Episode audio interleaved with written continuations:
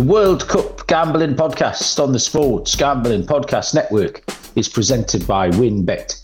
WynnBET is now live in Arizona, Colorado, Indiana, Louisiana, Michigan, New Jersey, New York, Tennessee and Virginia. From boosted same-game parlays to live in-game odds, WynnBET has what you need to win. Sign up today, bet $100, get a $100 free bet at sportsgamblingpodcast.com/WynnBET. That's sportsgamblingpodcast.com/WYNNBET.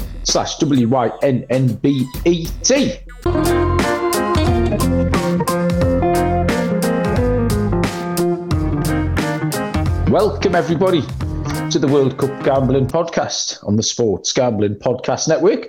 My name is Malcolm Bamford, coming to you from Newcastle upon Tyne in the northeast of England. The biting cold is here. It's been snowy and frosty and it's taken its toll on a man of my age. Today is Sunday the 11th, maybe. Yeah, Sunday the 11th, I'm happy with that, of December. And we are here to have a look at the first semi-final of Qatar 2022, Tuesday the 13th of December. As well as that, we'll recap the four quarter-finals over the weekend. And to take us through all of that is our regular co-host, Mr. Barry Pernaluna. Baz, how are you doing? Very good, thank you. How are you? I've just told you, Baz, I'm not a well man. I've forgone the robe this week after Robegate, we'll call it, after you outed me in really quite spectacular fashion with some sort of Twitter poll this week. So there's a lot of robe-based shenanigans. I think a lot of people quite enjoyed the robe. So 20 minutes ago, I've had my Sunday night bath, Baz, just like last week. I'm still a little bit loaded, so I went even more berserk with the Tiger Balm this week. You know, like when you see one of those blokes going to swim the channel and he's like got a layer of goose fat on him all hour. So I Tiger Balm myself up to that extent. Like I had a small team of helpers, like lashing the Tiger Balm on us inches thick all over the place. And then they sent to shift this. And then I've got out, but I have just put my hood. I've got my pajamas on, but I've got my hoodie on after, so I didn't want to distress anyone. I mean, the majority of our Twitter followers were quite happy with the robe.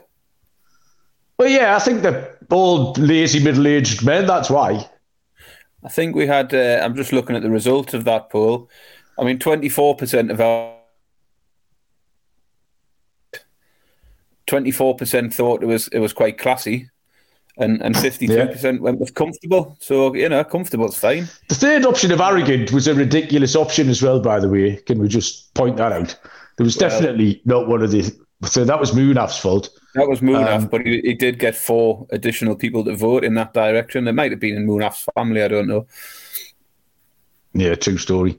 I've just lost my stream there, Baz. Hang on. There we go. So sausage fingers. I keep getting... it's Sunday night, so we've got NFL bets on. We've got NFL playoffs. Oh, not playoffs, sorry. It's the last week of fantasy NFL. So I've been keeping an eye on that. No real sweats, actually, Baz. I think I've made the playoffs in two, our home league and our keeper league. But I am very much in wooden spoon territory in the SGP and D-Gens league, even though I smashed up Captain Insano last week. Wooden spoon in that. But no real sweats in the NFL Fantasy League. I'm glad you know, all the notes I made for a little bit of chat tonight lead me to directing you to another one of the Sports Gambling Podcast Network shows. So the Fantasy Football Podcast is top class. Another one that you want to join is the Fantasy Hockey, or the SGP and the Hockey Gambling Podcast. You've been to see a bit of ice hockey tonight, Baz. That's a little bit American of you. What's going on there? I have been to the ice hockey tonight, so in the absence of any football, it was nice to have a bit of a sporting fix by going to the local ice hockey team, the Nottingham Panthers.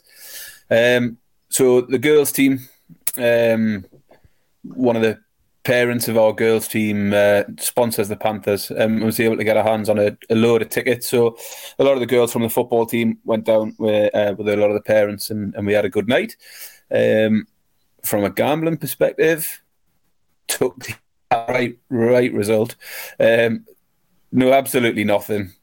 So looked at some of the recent scores, looked for an over under 6.5 goals. 2-0 after the first period, 4-0 after the second period, 4-2 with about 5 minutes to go, and you're thinking, chance here. And time ticked on, and it ticked on, and he got to a minute left, still out. And then the other team pulled the goalkeeper out. Oh, no. Did you win on an empty netter? So there goes 6-5, 10 seconds on the clock, scoops it the full length of the ice, plumb in the middle of the empty net. 7 goals. Perfect. Absolutely disgracing. Well, honestly, I don't know how you sleep at night. Like, so it went from a 4-2 win to a 5-2 win. Most people in the crowd were you know, cheering slightly. Not bothered. Me, I was just, yes. Was it more or less exciting than the double corner excitement that Baz gets? More exciting. Honestly. More exciting than... Oh. 10 seconds. That's the most exciting I've ever seen you, so that must have been incredible. You had a long way to go, like, with these empty net efforts, but I nailed it. Like, gotta love that. Oh, man. So every time you make me laugh, which thankfully isn't that often, I keep coughing me guts up. So I've got a little ginger and lime and honey on the go here, Baz. I refrained from putting a drop of whiskey in. I've made myself a little hot toddy. Something else we need to talk about, a little bit similar, carrying on from the bath conversation, Baz. We talked about the moisturising situation last week.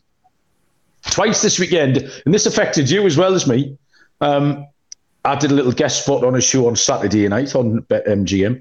Then overnight, we asked Noah to clip a segment of this show from one night last week. We're going to come to it in a minute, but we asked Noah if he could clip it and post it on Twitter, which he did. But in both instances, in the moonlighting show I was doing, it was a quad box, 3 presenters, me, no problem. But when I started talking, saying my thing, they then zoomed in on me, just me. And then when Noah clipped that thing today, Baz, if you noticed, that went straight into our great big face. So if we're going to get close-ups of the big face situation, I wasn't very forgiving, Baz. From here, I'm about 2.5 foot away from the camera, no problem. Multitude of sins hidden. The big face situation on those two things very much brought the face like a dropped lasagna into play, Baz. And you might have to rethink. What? The zoomed in video did us no favours either. Nah, I mean, the majority of your feet, I mean, it was just about all your head was on there, but it was like a giant fucking Sunday dinner plate head coming right at you, like. So, yeah, unforgiving about that. And... I have also noted wings, Baz. You did some wings. What's going on there? Oh, I did do some wings. It was about -3. Was it yesterday you were doing the wings? Yeah, that was for the football. So we did. I did put out on the Twitter a picture of my barbecue, which was absolutely thick of frost. -3 outside, but we did fire it up because if you're going to have wings, they've got to be done on the barbecue. So I've done a couple of kilos of wings for the family for during the football. All went well. So what flavour? Or did you mix it up? Well, just salt and pepper for the kids, and buffalo wings for me. Bit of spice in there, so a bit of Frank's Red Hot sauce, buffalo. Beautiful. I've been home alone this weekend. I've been not home alone. The IT department was on a hen do, leaving me to look after the children. So we had Greggs for lunch, and McDonald's for tea. Hey, well done, mate. Winning. Good effort.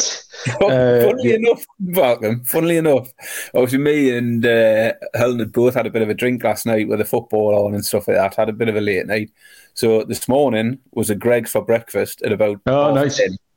And then tonight, on the way to the ice hockey, Chloe wanted McDonald's. So...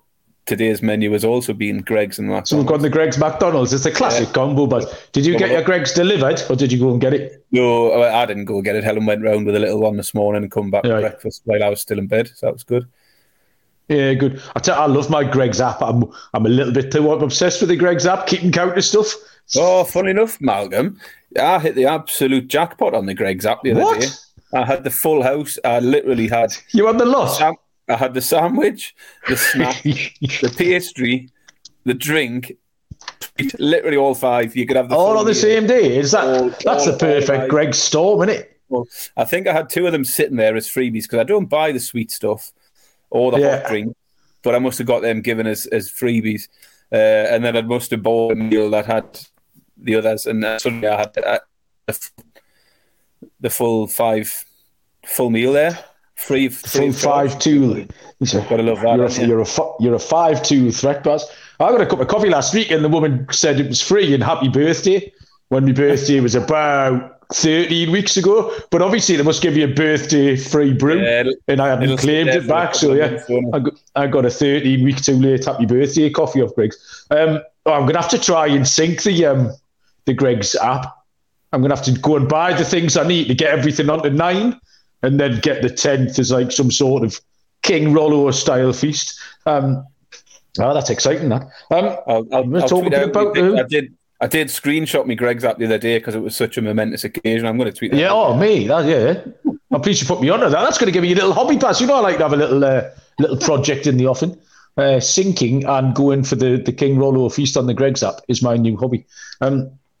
We talk some World Cup in a second or two, once I've told you about our headline sponsor on the World Cup Gambling Podcast, which is the WynnBET Live in Arizona, Colorado, Indiana, Louisiana, Michigan, New Jersey, New York, Tennessee, and Virginia, bringing the excitement of Wynn Las Vegas to online sports betting and casino play. Exclusive rewards right at your fingertips. Same game parlays, get your high vis on, hard hat, construction zone, build your own bet at WynnBET.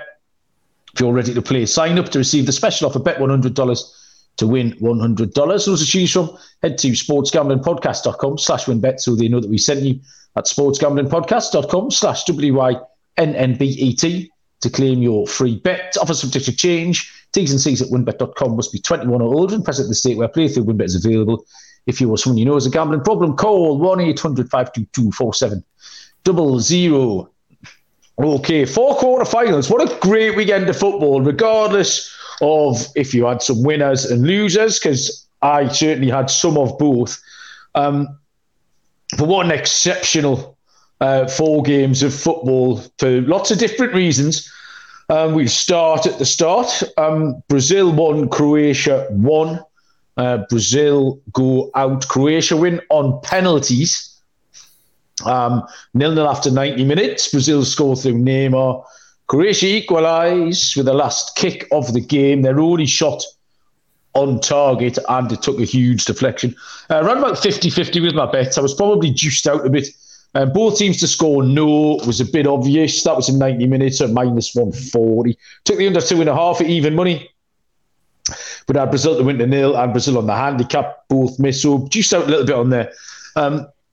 Brazil struggled to break Croatia down, which most teams do. Got in front in extra time, really should have put it to bed, and then say Croatia score that goal. Knocked my Brazil outright out of the tournament, my 4-1 punt on Brazil outright. Also knocked our South America as the winning continent at evens. Took a hit, not a disastrous hit, because Argentina survived, but that took a little bit. I was absolutely chinned in DFS, Baz. I had a couple of decent DFS plays this week. The first one was this Croatia game because Livakovic, more on him later, he had 9, I want to say saves, but I'm going to say goal preventions, because that was the thing that kept coming up on the scoreboard in Qatar, was the amount of goal preventions that Livakovic had. And then Alisson in there. So I had the winning goalie with a clean sheet, and then the other goalie who no one had played making 9 saves at 1.5 times. Absolutely, I was quids in. I was like Scrooge McDuck diving into that pond full of coins until the equaliser. I worry about Croatia going into extra time again. My 8 of their last 9 knockout games, Baz, have gone into extra time.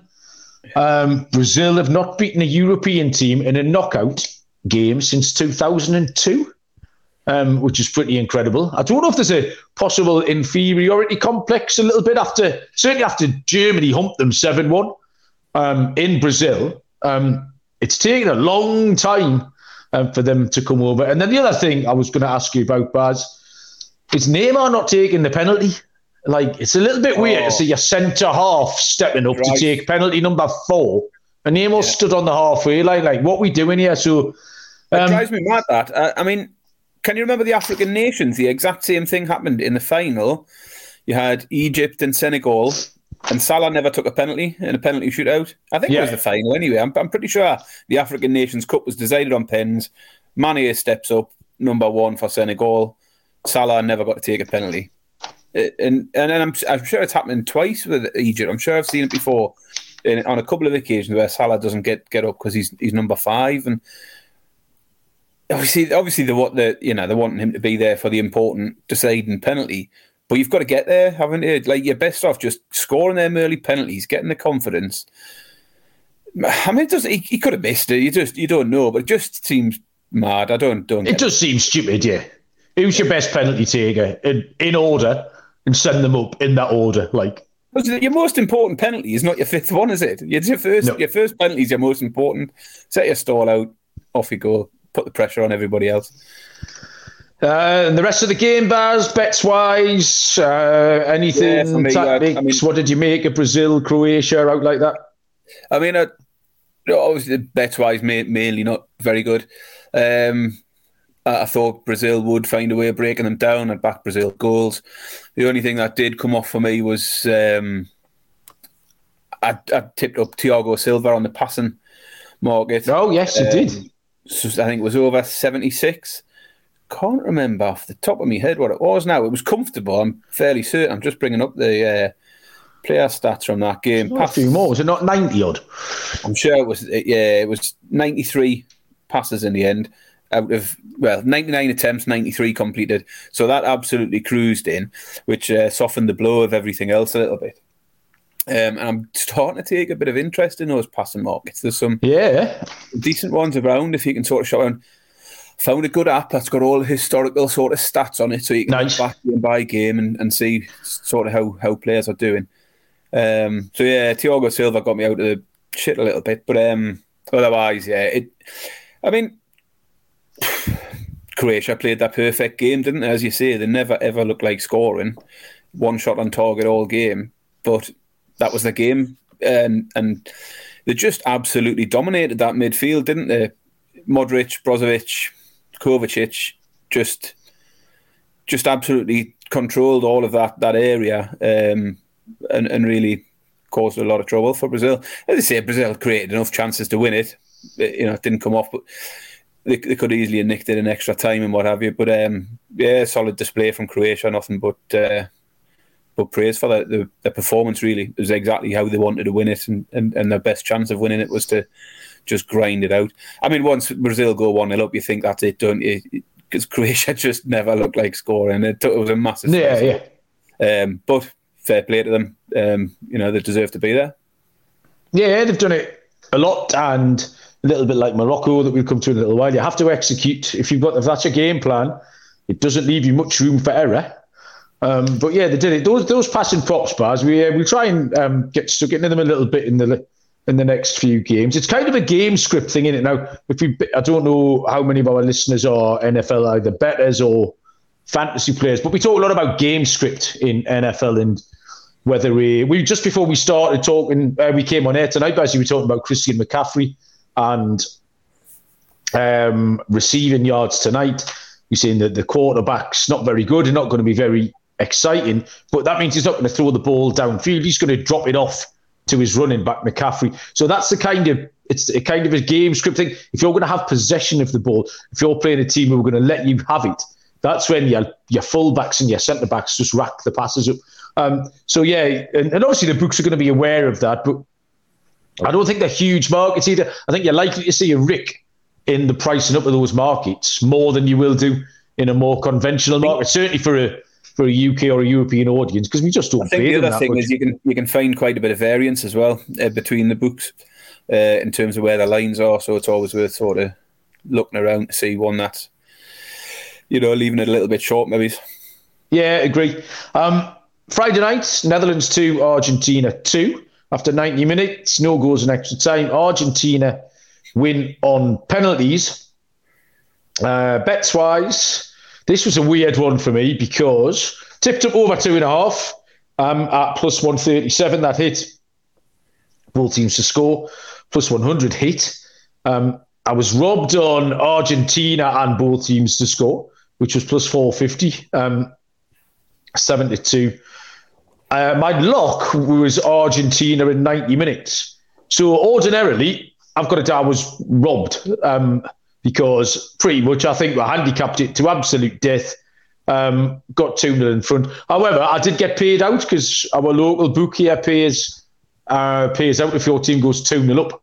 So as much as I gave it out as a lock and it didn't cash, I did cash, so I don't quite know how to feel about that. There's not much I can do about it. The money was back in me balance to punt later on. So, but yeah, this was a really weird game because, like I say, I do feel like, Baz, we got it very, very correct. And my starting point was Argentina 3-1, and I reversed everything back up. Then at 2, when they went 2-1, you said you messed me because we both taken Argentina to score over 2.5 goals at 5-1.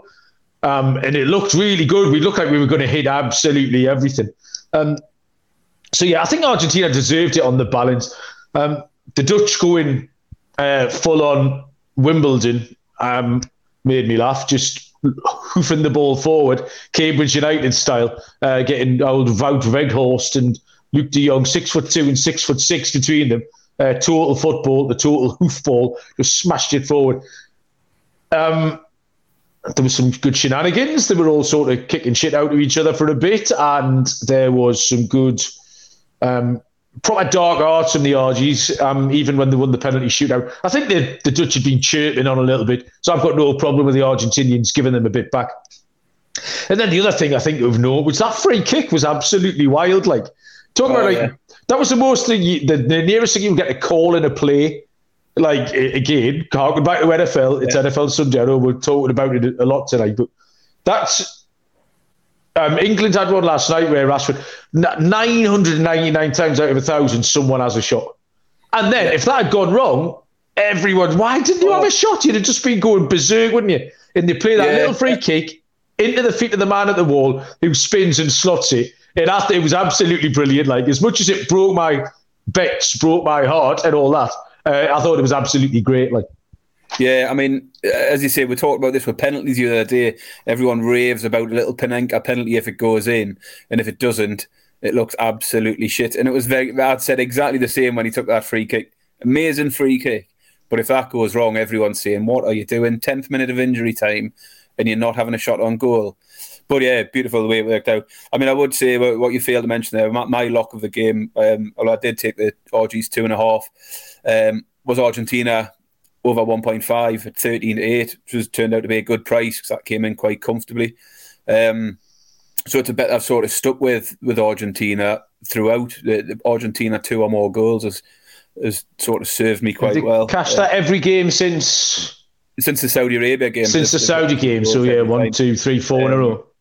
Obviously, we're coming up to Argentina in the next round. We'll see where we feel. I mean, but as you right on cue, after you mentioned my McCaffrey receiving yards, Malcolm, just got a notification he's gone in for a touchdown, 27-yard reception. So, you see, good start. But yeah, Argentina again. Well, it's sort of delving into what I was going to say later on when we talk about the next round, really.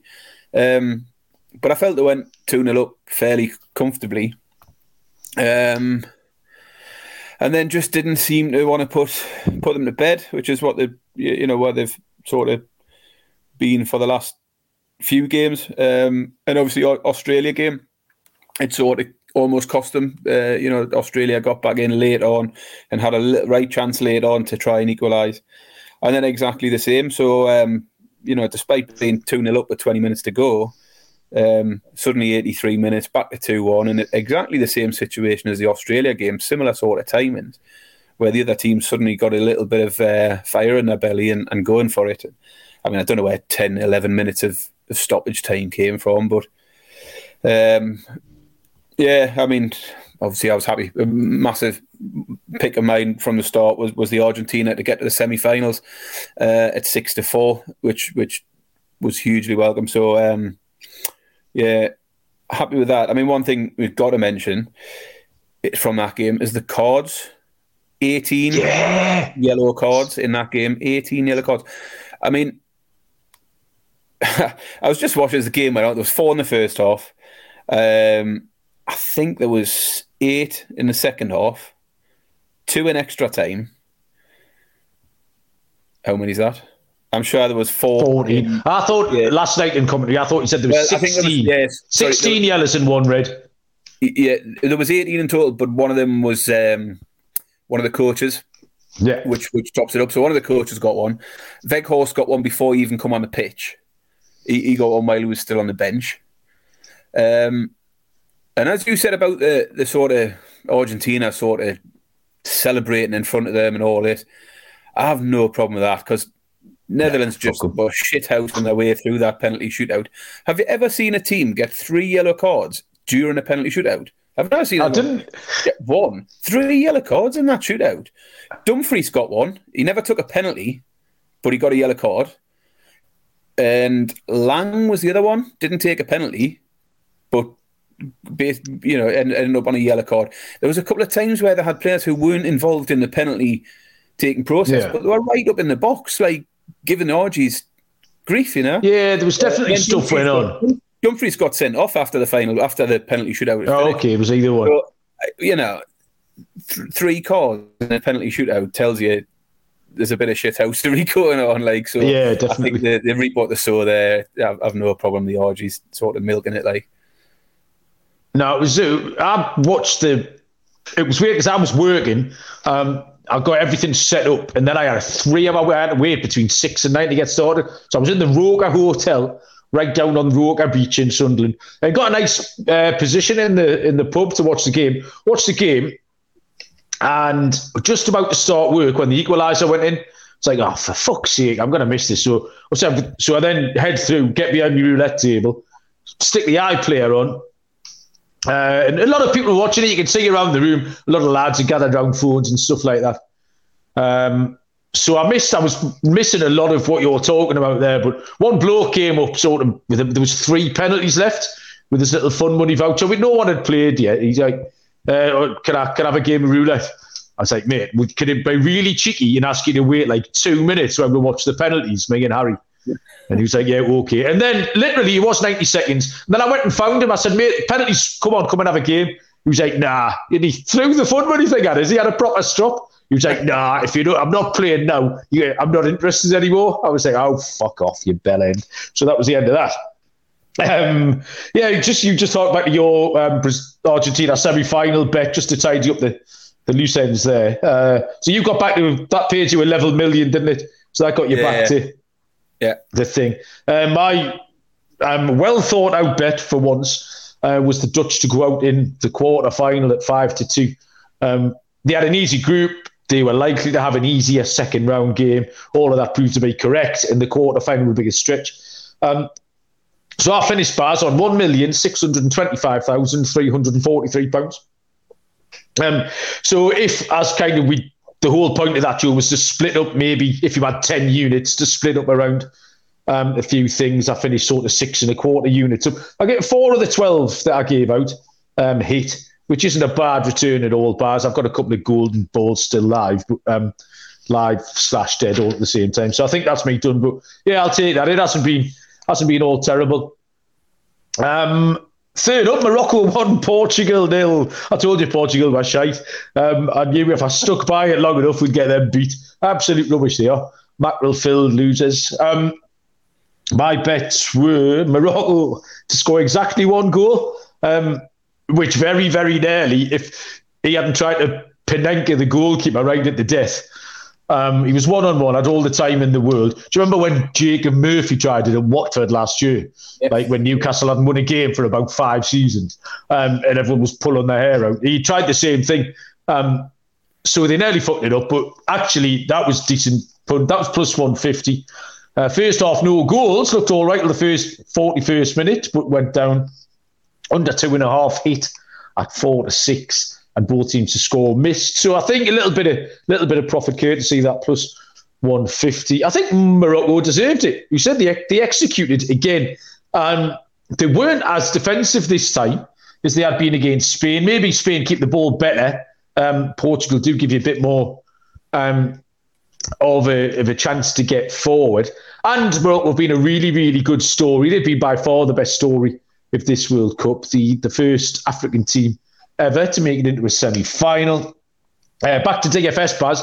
Hit this one, nail on the head. Underdog goalkeeper as captain in a 1-0 win, that's your perfect storm. That's your Greggs at 5-2. That's your donut and your pasty and your coffee and your gingerbread man all paid for. So yeah, that hit nicely. I won a few quid on that one. And the final thing I've written down here is Ronaldo's a tit. Hard-hitting analysis there. What did you make of this game, Bud? I enjoyed it. I didn't have any joy out of the betting side of it. I got it wrong. I thought Portugal would be better, but I've always said throughout, I've never liked Portugal. I can't get on with them at all, and I think it is Ronaldo that is the reason for it. Morocco, very similar to Croatia. They played their perfect game, didn't they? As you say, they weren't as defensive. They didn't have a lot of the ball, but they did create chances. I mean, the balance of chances, I think, was very similar. Both had 3 shots on goal, 3 shots off goal. Despite the fact Portugal had about 73%, I think, possession in that game. But Morocco played a perfect game. And really, Portugal never troubled them massively, did they? Even, chasing the game for such a long period. They very rarely looked. I thought Bruno Fernandes had a decent game, probably had the best of the chances for them. Ronaldo came on, didn't out. The way he stormed off at the end, I just thought was absolutely shocking. You're the captain for a start. You'd normally see a captain going out, putting an arm around some of the younger players. Have a little bit of... I don't know, go shake hands with the Moroccans, massive achievement for them. Like Ronaldo should be leading by example rather than just storming off the pitch. And it's not captain material, that is it. It's just crap. But exactly what you'd expect from him, like. So I thought it was a bit pathetic from him. You looked sort of 10 minutes after the game had finished and after he'd walked down the tunnel. And the rest of the Portugal squad was still out there sort of consoling each other, sort of soaking it up, thanking the fans. Exactly what you should be doing. He was nowhere to be seen. He was probably already in his car back at his hotel 10 minutes after the game. Yeah, he's a tit. But anyway. Yeah, confirmed.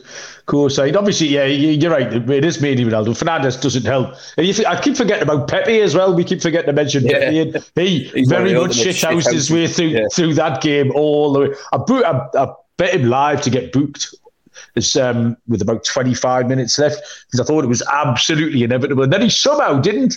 Everyone around him on both teams managed to get booked, but Pepe didn't. And the other thing we need to talk about then in this... after this game, we can have a little flex, Baz. I think you're claiming it. I'll let you have this one. We talked about some outrights on our episode last week, and we put up. We're the one with the royal way here, Baz. We put up as the Golden Glove winner. That was Livakovic. What price was he? 20 to 1 as well. Were they both 20s?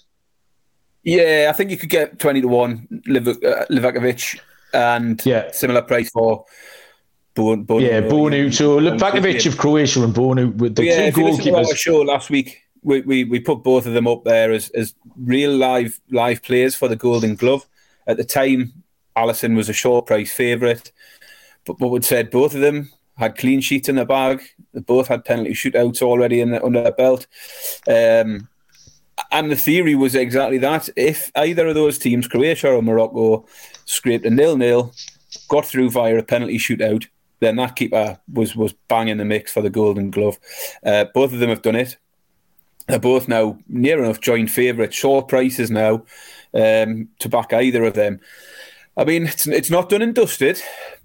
The Argentina keeper is still in there. I can't see that they've had a clean sheet in the tournament. I think even if France go on and win it, I'm not convinced he would get the Golden Glove. So I think it is probably a 3-horse race now. If Argentina go and win it and didn't concede another goal in the tournament or went through via penalties or something, that might change things because obviously Martinez has had a good outcome in that penalty shootout, made a couple of saves. So he's definitely still live. I think if Morocco or Croatia, either of them make a final, I think the keeper is nailed on to get that golden glove. And even if they don't make the final, I think there's still a real chance they'd get it anyway for their exploits earlier in the tournament up to this point. So, yeah, I mean, tipping both of them up at 20-1 is definitely... They're not winners yet, but you've had some good value if you've took them. Hopefully, some people did look at that. You know, you can sort of cover your back now, really, by backing Martinez. I think Martinez, you get about 3-1 for... Which basically covers your back if you've got the other two. So yeah, definitely happy with those. You could hedge out, but that is not part of the SGPN ethos. It's frowned upon in Sports Gambling Podcast Network circles. But yeah, we had a couple of screenshots from people who got a little bit of 20-1 or 16-1 about those players. So yeah, we've done all right, Baz. It's not all been rubbish. And finally, England 1, France 2. Football is not coming home, Baz, turns out.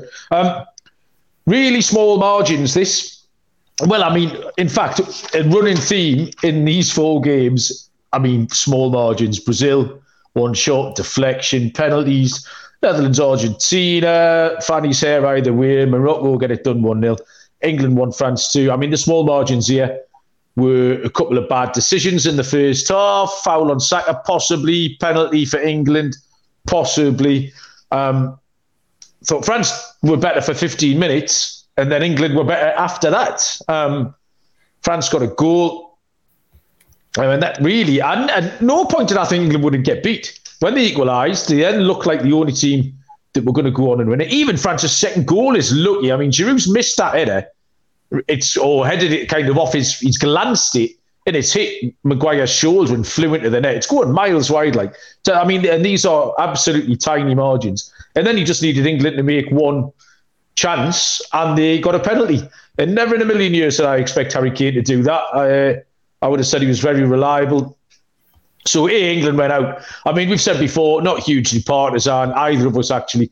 I was disappointed for probably 4 minutes, and then life got back to normal pretty quickly. And what I was most disappointed about was the amount of money it cost me. We started with 2-2 was the correct score. This missed penalty, man. So I backed. I had £11.80 something on the 2-2 draw, 18-1. You know, when you just sort of equalise your balance, so it's down to a round number. So I put the odd 187 on. So that cost me 200 and something pounds. I backed the draw outright at 9-4. So that cost me another few quid. Both teams to score was my luck. That cashed relatively easily. The over 2.5 cashed. And I backed over 3.5 as well. So yeah, the 3 losing bets that penalty miss cost me.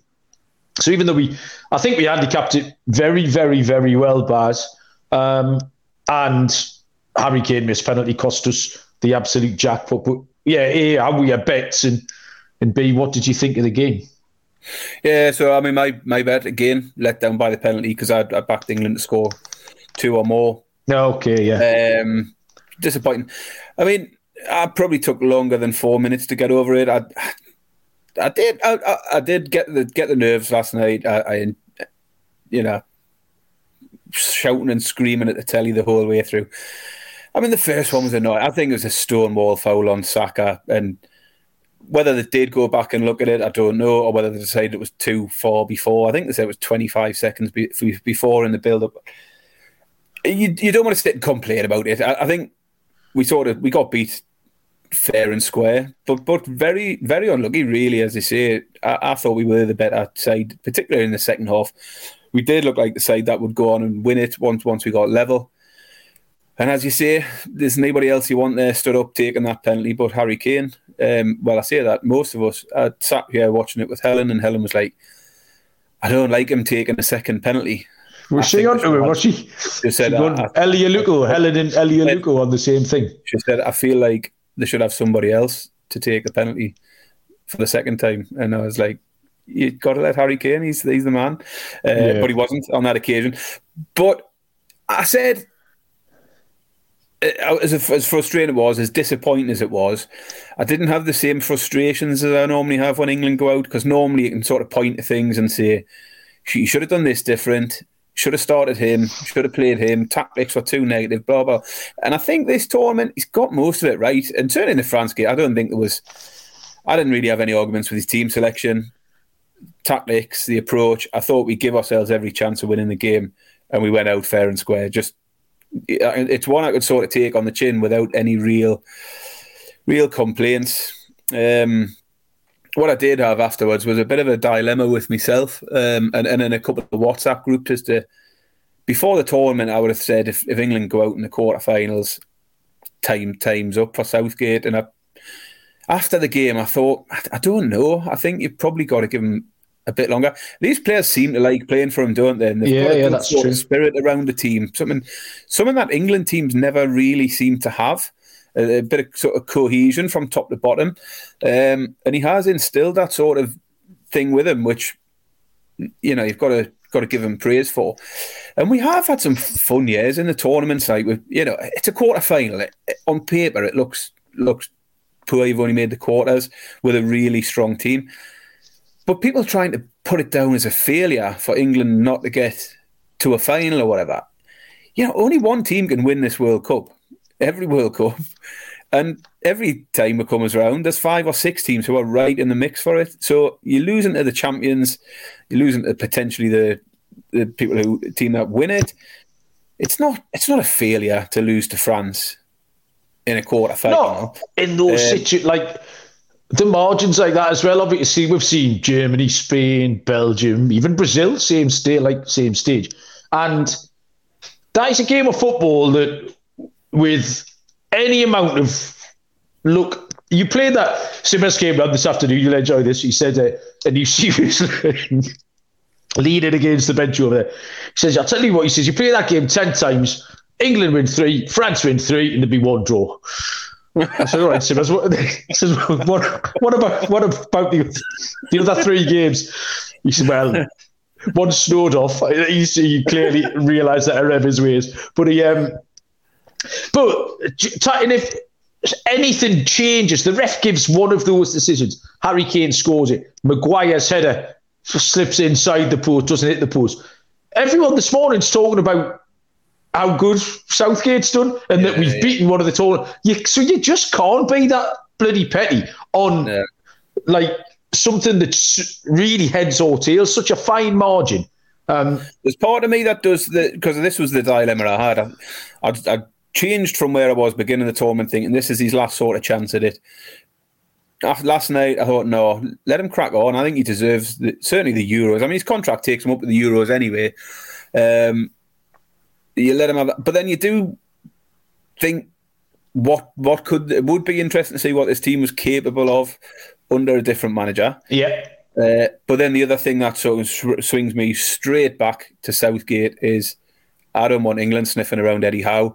So keep Southgate at England, because Eddie Howe's name would be right at the top of the pile. Straight swap? If they're looking, no, not having it. No. What we have said, I think, A, they're quite a young squad, but B, as you've said, Southgate's got them playing, but they do seem like a likeable bunch. We've said this a lot. Even people like Jack Grealish, who like the Newcastle fans, he's a bit of a pantomime villain. But the way he handled that, he came out and apologised with the Almiron thing. And Saka and Rashford, they have a social conscience. They talk really well, like Declan Rice, and when they come out, they seem funny. Declan Rice is good crack. They do seem like a really nice bunch of people, and I think football or footballers have changed as well, certainly in the last generation. You know, from when you go back even to the Gaza, Sheringham, sort of all that silliness. Things have changed a little bit, and Southgate, very much in the mould of Eddie Howe that you've just said. For Newcastle, he's got really good characters. Like, we don't appear to have any trouble. We have everyone doing the right thing and people that are easy to root for. And this England team is people that are easy to root for. Even like Harry Maguire, you know, again, a bit of a pantomime villain for England fans and for people like us, because he plays for Manchester United. It's easy to laugh at his mistakes and call him squarehead and all that. But he comes out and he's battled away. He's had a lot of personal stuff. There was all that crap with his sister in Greece and all that.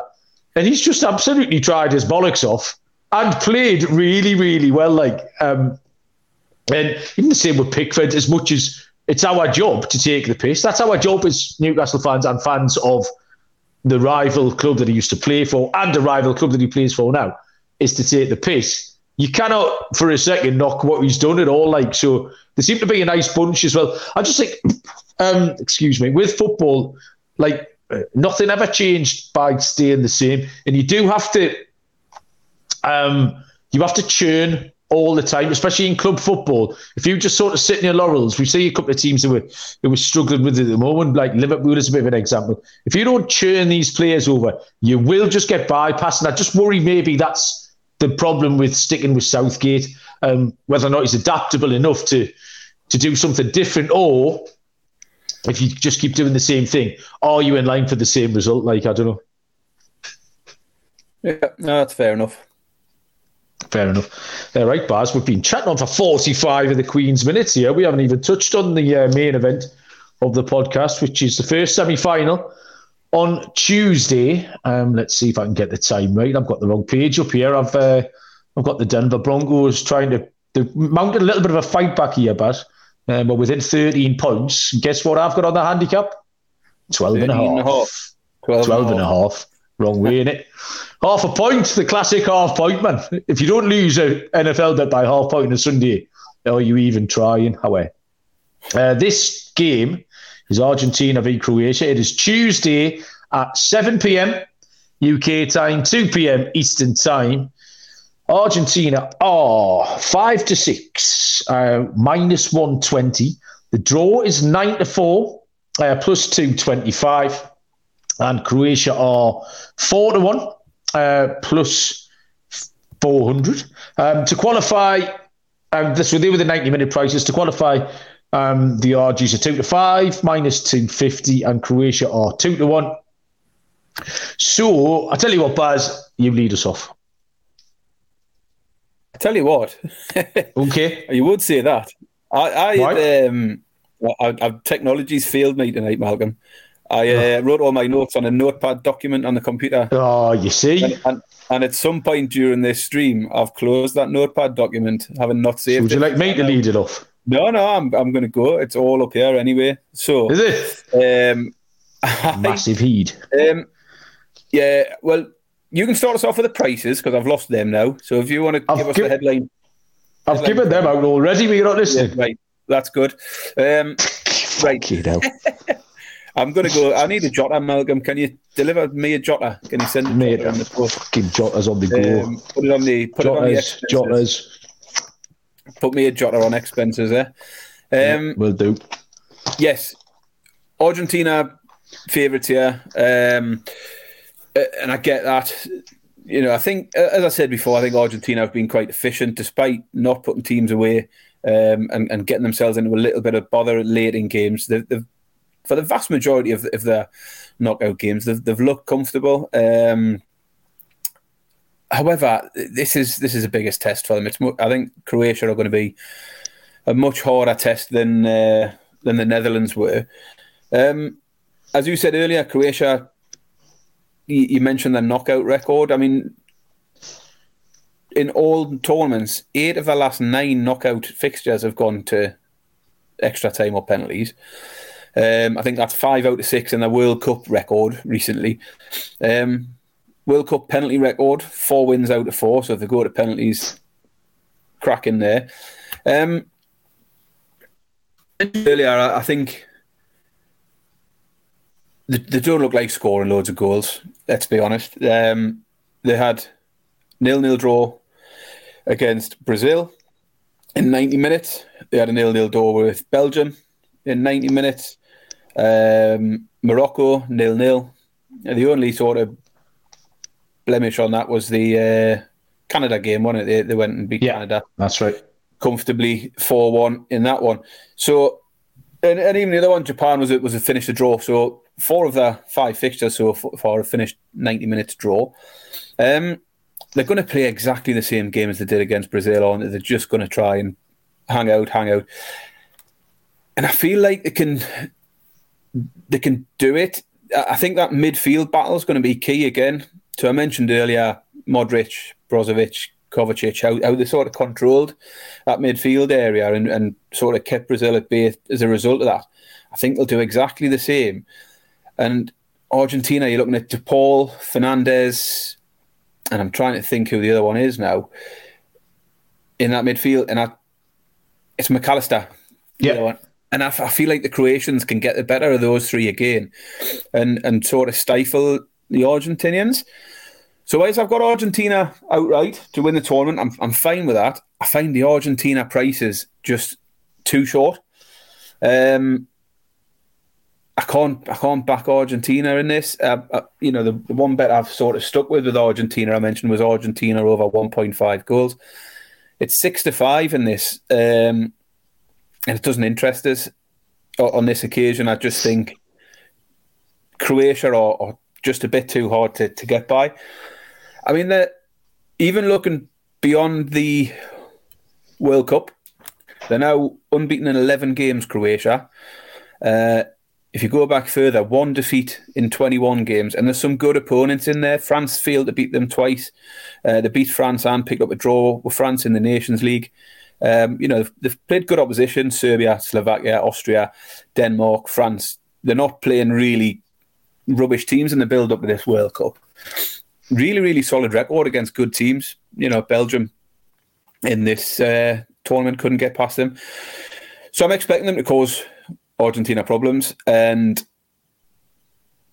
that feeds into things like the draw.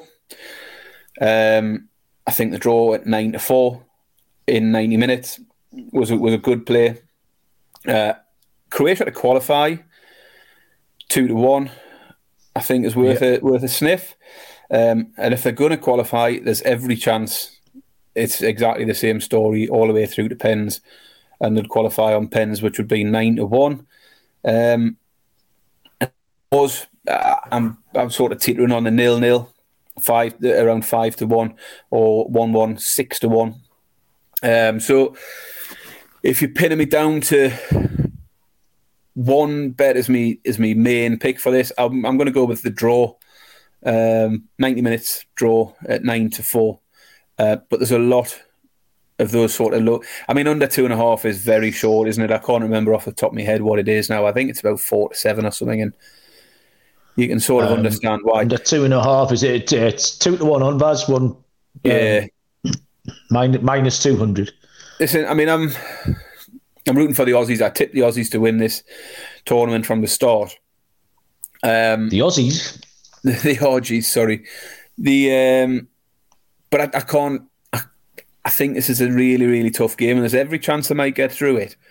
But at the prices, I just think the better value is definitely on Croatia. So if I'm looking for a bet now, individually on this game, the value's on the Croatia side and on things like the draw, the 0-0 90 minutes, the potential penalty shootout.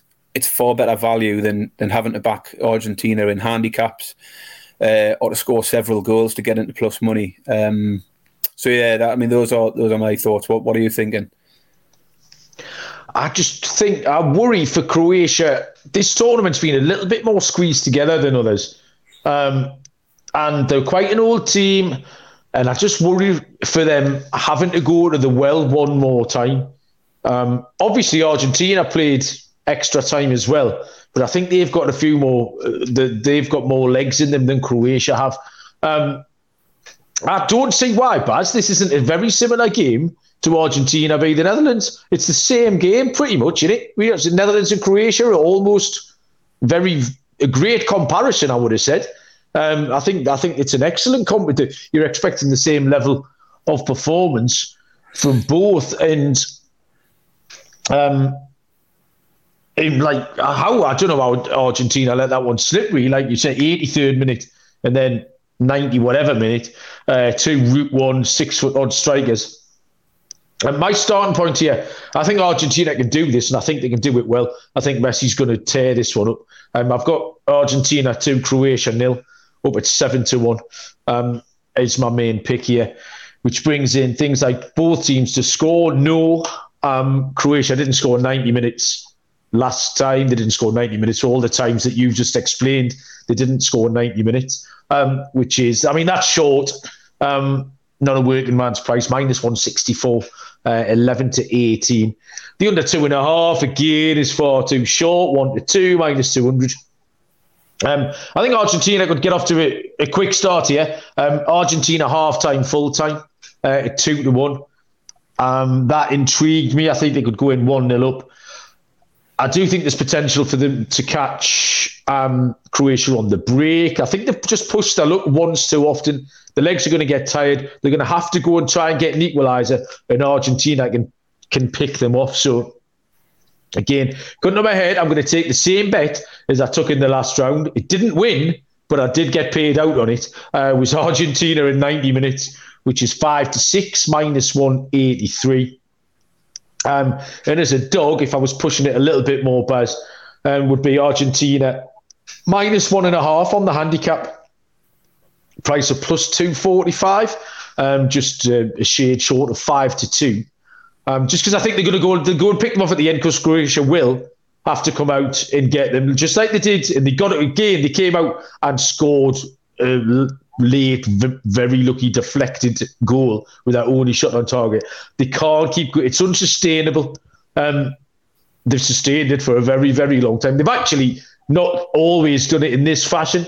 They have actually gone out and beaten teams before and played a little bit better. This time they do just seem to be riding their luck a little bit. A little bit like Morocco, and they're executing. We've talked about the very, very fine margins now in this tournament. Morocco executed again. England couldn't execute in certain situations. I'm not sure Croatia can do it again. This is going to be like the fifth time that they're going to have to get away with this, and I'm just not sure. So they're my picks. Argentina in 90 minutes and take the minus 1.5 to win this by 2-0.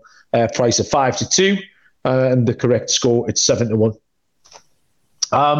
Just before we go, Baz, I was going to ask you about just the outrights now. 4 teams left. The prices are France are 11-10, plus 110. No, they're not. Yes, they are. Argentina are 17-10, plus 170. Croatia 7.5-1. Morocco 9-1. You were backing anyone there, so I mean, are you leaning to Croatia at this point? If Croatia go through, I think France is an easier game than Argentina, so. Is that 8.5-1 about Croatia something you're interested in, or would you be looking elsewhere? Well, see, I'm on Argentina from the start, so I have to stick with that. As I say, in summary of the semi-final, it's not that I don't think Argentina will win necessarily. It's more about the value. It really is the battle of Croatia or the draw. I just think is better value. I think Argentina are short price, they're rightly favourite, and they might sneak through. And I still would have Argentina as my pick for the tournament. I just think on the game, the semi-final itself, I'm going with the value, the higher prices. Croatia have every chance of grinding out the draw. So I would still stick with Argentina. I think I haven't been blown away by the French at all. Like I was going to say, of those 4 picks, Baz, those 4 prices, France would be the last one I would choose. Sorry, the prices definitely. I don't want France at around even money. That's not to say they won't win it. But I'd sooner put a tenner on Morocco at tens. I would rather be on Argentina or Croatia. I think the winner's coming from that side of the draw. Yeah, I think that price on Argentina is just too big for. You don't need to go in again if you've already got them. But if you didn't have anyone and you wanted to, especially if you got on them after the first round defeat, as you say, we'd put them up at around 10-1 after that Saudi game. Yeah, I know. I was very, very tiny price now. I got on at 6-1 pre-tournament. So yeah, happy with that. I think Argentina is still a real chance of taking it. They're probably the team I want to see win it. I think I've always been a fan of Messi. I'd like to see Messi win it just because it'll piss Ronaldo off even more. Yeah, that's very true. All those bleeding weird Ronaldo accounts on Twitter. Like, oh God, we don't need to get started on that. 21 unanswered points on the Denver Broncos, Baz. What's going to happen is I watched this game while it went 27-0 Kansas. I've then come in here for an hour, sat with you, while Denver have scored 21. I'm going to go back through there and watch Kansas score another 27, and this will finish 54-21 is what's going to happen. They don't need my eyes on them. I should go and do something else, really. That, I think, ladies and gentlemen, boys and girls, has got us to the end of the show, unless you've got anything you need to tell the people about, Baz. No, nothing more. I think I've covered all of my my news. Nothing more, okay. It is absolutely... Are you a bit snowy down there, son? What's going on? Is it nice and warm down south? Very cold, very frosty. So kids' football was all off this weekend, cancelled. Yeah. I must admit, I was over the moon when I got that message about the kids' footy being off, because I'd had a couple of nights at work. Like I say, I just could not be arsed whatsoever. So I didn't shed any tears. We were supposed to be away at colour coats. Which is right up the coast as well, like me, about minus 200 up there. Normally for a frozen pitch, we don't call it off to the day. It's down to me to go around and stamp on the pitch and say, all right. So Saturday, I just messaged out, said, look, there is no chance. Let's just call it off early and everyone can have a few beers and watch the match and not have to... Yeah, that's the absolute key to all of that, mate. So it was good welcome this weekend. Smashing. Well, thanks for joining us. Go and listen to all that stuff I told you to do earlier on. The fantasy football show, the hockey gambling podcast, the propcast, Munaf the Machine gave me one today. Josh Allen, rushing yards, cash is easy. Munaf does the propcast with D-Rock off the MLB show.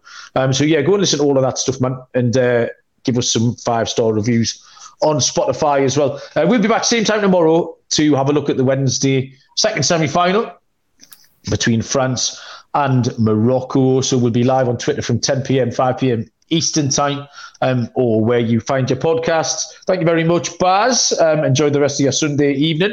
Cheers. Good luck with all your bets, everyone. Enjoy the footy on Tuesday. Until then, we'll see you down the road. Thanks, bye.